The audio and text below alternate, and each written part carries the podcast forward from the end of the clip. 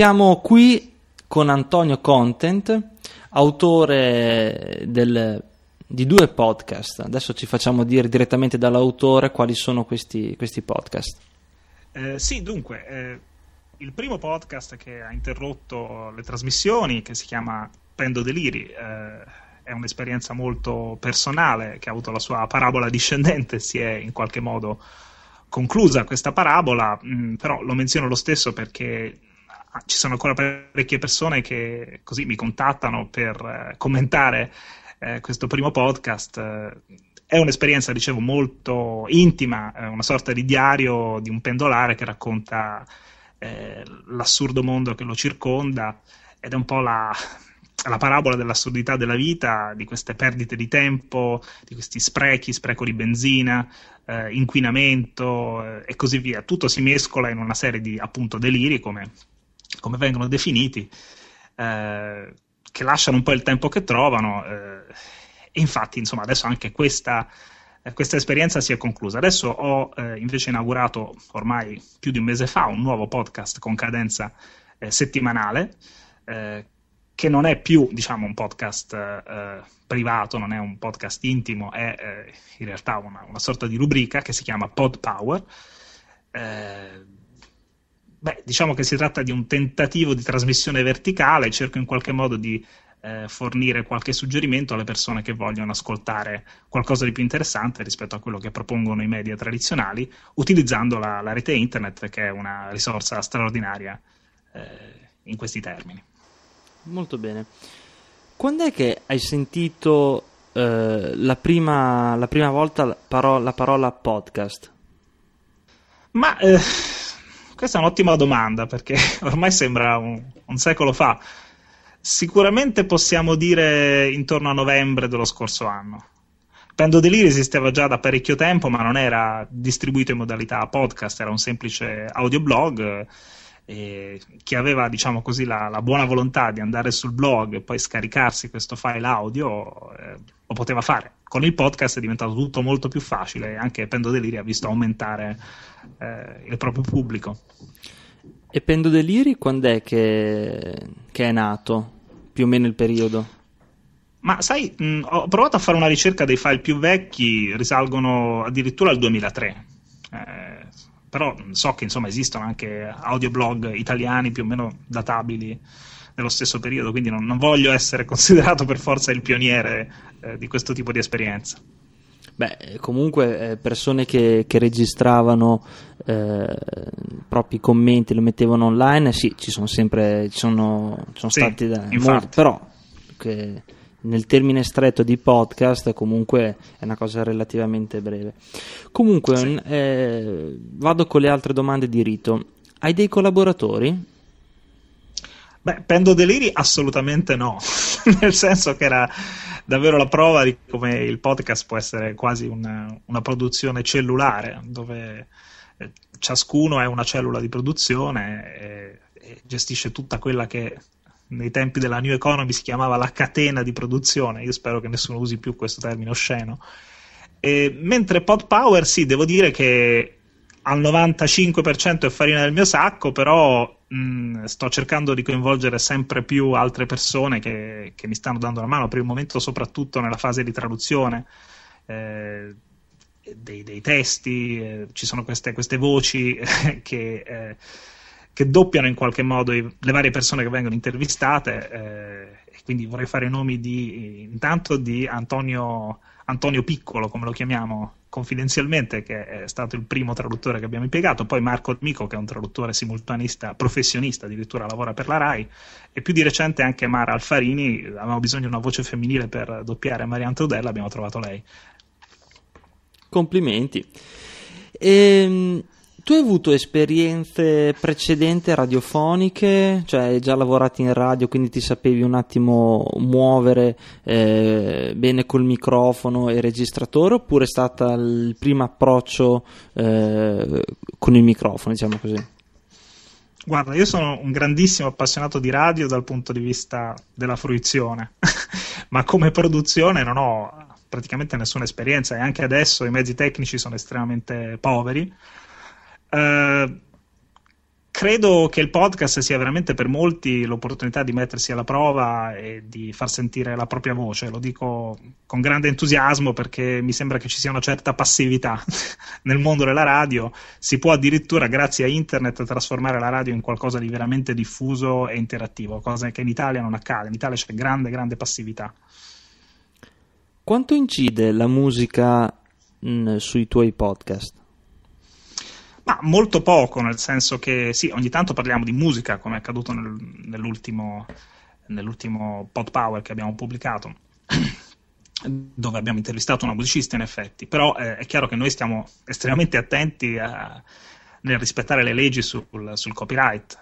L'ultima eh, intervista a Marina Trudello ce la siamo potuta permettere perché abbiamo avuto il consenso di una persona che non solo detiene diritti di autore, ma eh, gestisce tutta la catena, la produzione e la distribuzione, quindi eh, questo ci ha permesso quella che consideriamo un'eccezione, ma per il resto usiamo esclusivamente musica sotto licenza Creative Commons perché primo perché è musica molto interessante, quindi questa è la premessa, cioè non è un, una scelta residuale. Secondo perché vogliamo anche come dire, dare una certa importanza a questo nuovo modo di, di diffondere la propria creatività. Eh, mi allaccio a questo discorso per chiederti se secondo te quanto incide il limite della SIAE eh, nella realizzazione dei podcast, cioè mh, prova a considerare un attimo dei giovani eh, ragazzi come ad esempio Radio NK dove sono, fanno tutta una cosa a livello amatoriale che però non possono eh, esprimere al 100% la loro creatività perché appunto c'è la SIAE che mette, impone dei, dei paletti non indifferenti. Secondo te la SIAE si potrebbe muovere in maniera un po' alternativa per agevolare queste cose? Ma allora, va detto che per voi è molto penalizzante perché eh, le vostre puntate, che sono, parlo di, di Radio NK in particolare, del caffè nichilismo, sono estremamente spassose, soprattutto quando così affondano eh, nel, nella storia, nel, nelle, nelle, pratiche degli anni Ottanta, oppure eh, nel mondo delle colonne sonore dei cartoni animati giapponesi e così via. È, è chiaro che le dovete far sentire eh, se volete fare delle puntate di questo tipo. Allora a quel punto si creano problemi con, con la CIA, immagino. Il punto è che la CIA ha un impianto, diciamo, normativo che può andare bene per, era, uh, per quelli che erano i supporti della musica una decina d'anni fa e non mi sembra che si siano inventati una normazione più flessibile in modo da permettere appunto a persone come voi eh, di da una parte rispettare i, i, diritti d'autore, dall'altra però non eh, come dire, depauperare completamente la propria creatività. Eh, secondo me ci possono essere degli spazi eh, interessanti per per non ledere entrambe le parti. Voi avete, del resto esiste anche la libertà d'espressione, eh, quindi mi sembra che si debba trovare un giusto mezzo aristotelico tra, due, tra le due esigenze. Pensi che un eventuale uso della pubblicità all'interno del podcast possa essere troppo invasiva?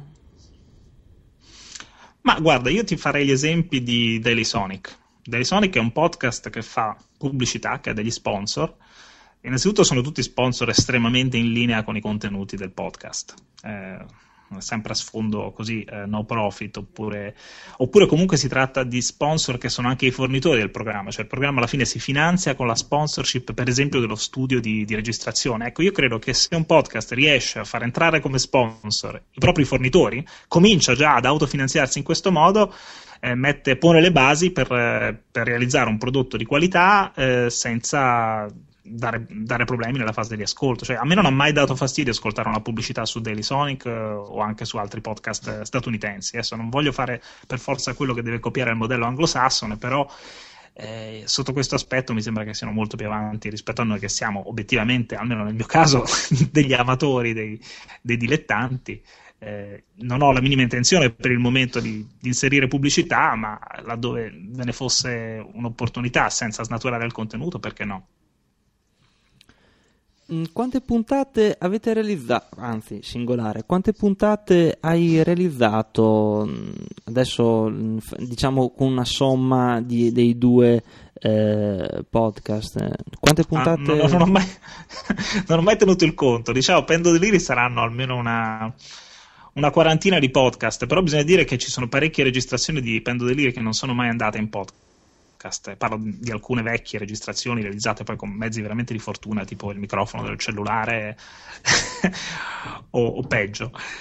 Eh, il microfono per quanto cellulare riguarda... eh, è un mezzo sicuramente valido perché mi ricordo che io ho fatto una, una, puntata che poi è disponibile solo su Radio NK dove io sono in macchina e avevo il limite dei tre minuti dettati dal registratore esatto. del telefono quindi un esperimento no ma non parlo di tutti i microfoni cioè guarda i microfoni dei cellulari che ci sono adesso sono perfetti per un podcast in mobilità. Infatti, anzi, vorrei incitare chiunque voglia sfruttare il tempo che trascorre in macchina, per esempio i pendolari, a usare tranquillamente. I nuovi cellulari sono perfetti. Il problema è il cellulare che avevo io allora, che registrava con una qualità assolutamente infima.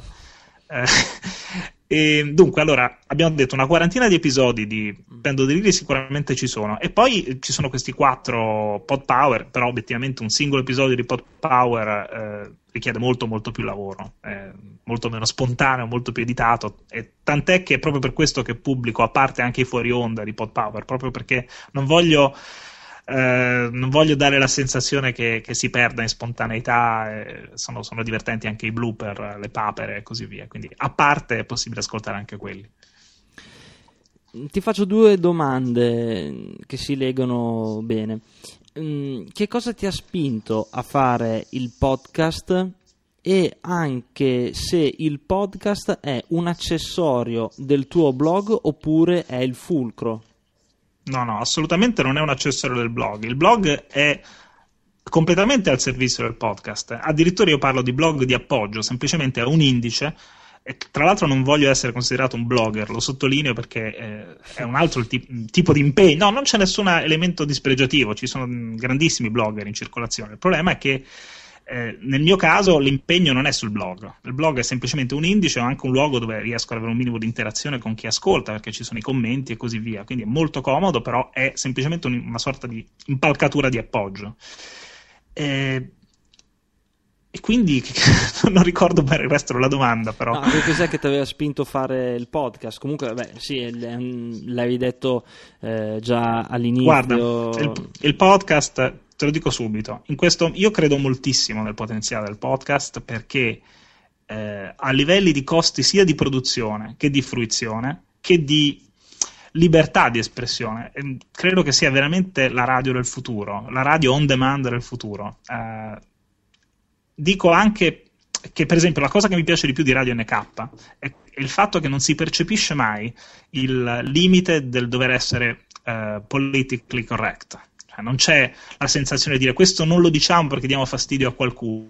Se si deve ridere, se si deve scherzare o anche se si deve dire qualcosa di intelligente, non c'è questo limite, non c'è questa, questa sorta di castrazione artificiale che rende il podcast potenzialmente dirompente rispetto a questa radio anacquata, questa radio eh, omologata e uguale eh, a se stessa fino allo sfinimento che, che ci propone l'offerta in modulazione di frequenza più o meno possiamo dire così per ADNK, più o meno perché ci sono state varie discussioni in merito, comunque sì, più o meno così. Ti, ti aspettavi una diffusione del tuo podcast diverso oppure ti aspettavi che più gente ti ascoltasse, di più o meno? Guarda, Pendo Deliri devo dire che eh, è andato al di là delle, di quelle che sarebbero state le rose aspettative se l'obiettivo fosse stato quello di avere un'ampia, un'ampia diffusione. Eh, era veramente poco di più che un, che un diario per me. Il fatto poi che fosse consultabile anche da altre persone, poco male, però non nasce assolutamente per, per essere ascoltato da, da, da, da, centinaia di persone, come poi alla fine è accaduto. Eh, Mentre Pod Power a quel punto no, Pod Power eh, eh, può anche essere qualcosa che potenzialmente può interessare a, a, parecchie persone, perché credo che ci siano parecchi italiani soprattutto che, che vogliono cominciare a sentire qualcosa di diverso. Internet dà questa opportunità, Pod Power è una guida in italiano a questa opportunità anche se l'opportunità si trova sì in Italia, ma soprattutto all'estero, per chi ha la fortuna di conoscere l'inglese o il francese. Io non parlo mai su Power dei podcast italiani perché? Perché alla fine siamo tutti amici, non, non vorrei che si creasse questo clima eh, diciamo così, che ce la cantiamo, ce la suoniamo un po' tra di noi. Io sono amico tuo, conosco bene i podcaster di Zubar, di Da Capo al Fine, e quindi tra di noi le marchette direi di cominciare a, ad evitarle. Eh, però finché appunto si riesce a coprire un ventaglio di, di, opportunità, di alternative, credo che Podpower possa costituire un servizio in qualche modo, anche se chiaramente il tempo è poco. Eh, però il bello è che anche se qualcuno magari che ci sta ascoltando sta pensando di mettere in piedi un podcast e fa un podcast di 5 minuti al mese, eh, non importa perché anzi molto spesso sui lettori MP3 eh, c'è bisogno di, quella, di, quei 2 mega per riempire completamente la memoria e quindi anche lì c'è un, mercato secondo me, un mercato di nicchia no? non ci sono problemi rispetto alla cannibalizzazione della, della, banda ci sono persone, ci sono podcaster che decidono come voi di fare delle cose di due ore e vanno benissimo ed altri che decidono di fare cose di due minuti come per esempio i ragazzi di Starcast che secondo me hanno cominciato veramente col piede giusto e fanno delle cose molto interessanti eh, e anche per loro secondo me c'è un notevole potenziale. Quindi ritieni che il fenomeno del podcast eh, in Italia possa, eh, come posso dire, aumentare le potenzialità di ascoltatori e anche di, di autori? Guarda, non ti devi eh, intristire Sandrino quando vedi che molti si fermano alla prima o alla seconda puntata. È fatale che accada. Poi alla fine, però, ci sono quei 5-6 podcast italiani che vanno avanti eh, e ce ne no, saranno sempre una, di più. Una, una, normale scrematura è ovvio che, che ci sia in, in, in, tutte le cose, non è, non è quello. Eh, certo dispiace vedere che questo fenomeno può prendere eh, una, una, bella piega, diciamo così, però molti, ah ecco abbiamo fatto il nostro nuovo podcast, non so che dire, bla bla bla bla bla bla, e finisce lì. Pensi che alcuni personaggi famosi eh, italiani che sono stati zittiti diciamo così, sappiamo quali sono i classici tre nomi che girano. Eh, pensi che possono utilizzare questo mezzo per allargare un po' il raggio d'azione per farsi sentire? Ma io credo che su quel tipo di esigenza, che è quella della, del pluralismo, che è la parola forse più, più utilizzata in questo caso, Lì, vabbè, si va inesorabilmente nelle case degli italiani. Eh, si usa l'etere, si usa anche il satellite. Eh, il podcast obiettivamente è ancora un fenomeno di nicchia e, e non è detto eh, che, vabbè, non so, magari un giorno potrebbe diventare un fenomeno di massa, ma fino un, ad avere una sua dignità nel, nel, garantire il pluralismo, per esempio, dell'informazione, mi sembra che il passo sia abbastanza lungo. Eh, quindi per il momento io per esempio credo che eh, i famosi tre personaggi zittiti di cui hai parlato fino adesso eh, eh, farebbero magari meglio a, a usare il satellite, no? visto che Sky è arrivato ormai a 4 milioni di utenti, il che significa 12 milioni di italiani. Ecco, quello già mi sembra, visto che ci sono dei canali, dei canali televisivi Però che hanno un'impostazione... Guarda, io proprio stamattina sono stato al forum PI ho sentito eh, Roma, il presidente del Censis, eh, dire che alla fine mm, internet è diffuso al 40% in Italia, cioè il 40% degli italiani usa internet. Di questo 40% chi lo usa per informarsi, francamente, credo che siano veramente pochi. Eh, la televisione ha ancora un ruolo, poi ca- nelle case la televisione non può avere la, dire, la concorrenza del computer Uh, no, quello sicuro, però eh, ecco. io non è che conosco tantissime persone che, abbiano, che hanno Sky eh, in casa così. Mm, perlomeno è una, mia, è una mia, statistica, una mia statistica. No, no, è vero, però cioè, quello che credo io è, è, questo, che la grande forza del podcast sia non a casa, eh, nelle condizioni di mobilità. Quando sei in automobile, allora il podcast ha una, una, una, straordinaria capacità di penetrazione perché è, è, la cosa ideale da ascoltare, oltre chiaramente alla propria musica sul lettore MP3. Eh, quindi eh, per questo credo che mh, fondamentalmente sia un, destinato ad essere un fenomeno comunque di nicchia. Poi col tempo potrebbe diventarlo anche un fenomeno di massa, ma non fino a poterne fare uno strumento di pluralismo uh, come può essere la televisione. Poi, francamente, io non credo che questa situazione di monopolio televisivo sia destinato a, a perpetuarsi fino a, così all'infinito. Uh, se, se, guardiamo per esempio la 7, no? la 7 è una televisione che fa molta informazione perché sa che è proprio quella l'area in cui può dare Insomma, una, anche, un'alternativa. Anche la 7 non è che sia, posso dire, il massimo dell'espressione.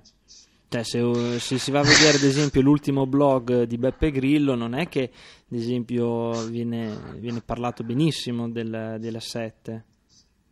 Ma sai, anche quella è l'espressione comunque di un gruppo industriale. Cioè, il problema che abbiamo in Italia è che non esistono gli editori puri. Eh, questo, è, questo, è, un fenomeno. Ecco, il problema non è tanto il pluralismo in sé, il fatto che non esistono editori puri, cioè qualcuno che veramente guadagna dall'offerta di informazione, dall'offerta di qualità di informazione. Però attenzione perché il gruppo, la 7, MTV adesso hanno anche preso Elefante, potrebbero cominciare veramente a, a rappresentare un polo, diciamo, utile Uh, poi, insomma, no, non, è che, uh, non è che si possa dare un giudizio di valore su, de, su quello che dice anche il buon Emilio Fede su, su Rete 4. No, cioè, no. Lui, lui, chiaramente cioè, la, la pensa in un certo modo. Io preferisco mille volte preferisco mille volte Emilio Fede, anche se chiaramente la penso esattamente all'opposto, che però insomma mh, molto chiaramente dice di essere parziale, piuttosto che chi eh, addirittura pensa di essere imparziale e, e, prova a vendertelo quando non lo è. Cioè il mito della, della imparzialità dell'informazione è, è, è, la cosa più pericolosa in assoluto perché Certo. È molto più pericoloso un Mentana che magari cerca di, di, farti credere, come ha fatto per anni con il suo TG5, di essere imparziale, piuttosto che un Fede o non lo so. Ho capito, ho capito. Va bene, senti, io ti ringrazio per, per la disponibilità, per, per, aver parlato del, di, di, come ne pensi del, sul podcast, anche se il discorso poteva continuare tranquillamente eh, per quanto concerne la comunicazione in generale. Eh, adesso parlando così del podcast come mezzo di eventuale eh, com- mezzo di comunicazione alternativo, mi è venuto in, venuto in mente che eh, ci sono adesso le tv di condominio, proprio un argomento, una cosa recente, ecco. recente, che quella eh, quello sì che potrebbe essere un nuovo mezzo di comunicazione quando hai quei super sì, condomini. sì, però il problema è il momento della fruizione, cioè la TV del condominio subisce comunque la concorrenza di migliaia di canali, di cui certo. otto generalisti multimiliardari e poi altre centinaia di canali di nicchia. Quindi la TV no, di condominio no. è splendida per fare un articolo di giornale, però quello sì, veramente sì, è destinato. Ma, ma eh, sì, anche perché al momento c'è solo un discorso di eh, raggiungere la massa non tanto col satellite, ma con la TV via etere, eh, perché secondo me il satellite è ancora una cosa di nicchia, perché è sempre associato sì, sì, al so, fattore lì... economico. Sì, però attenzione perché il satellite non è solo Sky, eh? cioè tu puoi con una parabola che costa 20 euro e un decoder che ne costa 80, free to air, già avere molto ma molto di più di quello che dà il digitale terrestre, che infatti è una bufala spaventosa e questo non ho nessun problema a dirlo.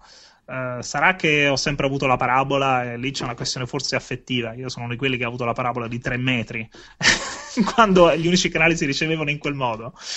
Eh, però io vedo molto. fritto volendo. La paella si può fare. esatto. a una festa di paese puoi fare la paella.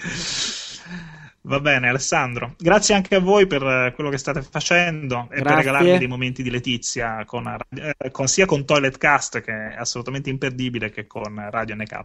Saluti anche al filosofo del Miurgo. Ok, riferirò. Va bene, okay. ti ringrazio e niente, ci sentiamo prossimamente. A, a presto, ciao. Ciao ciao.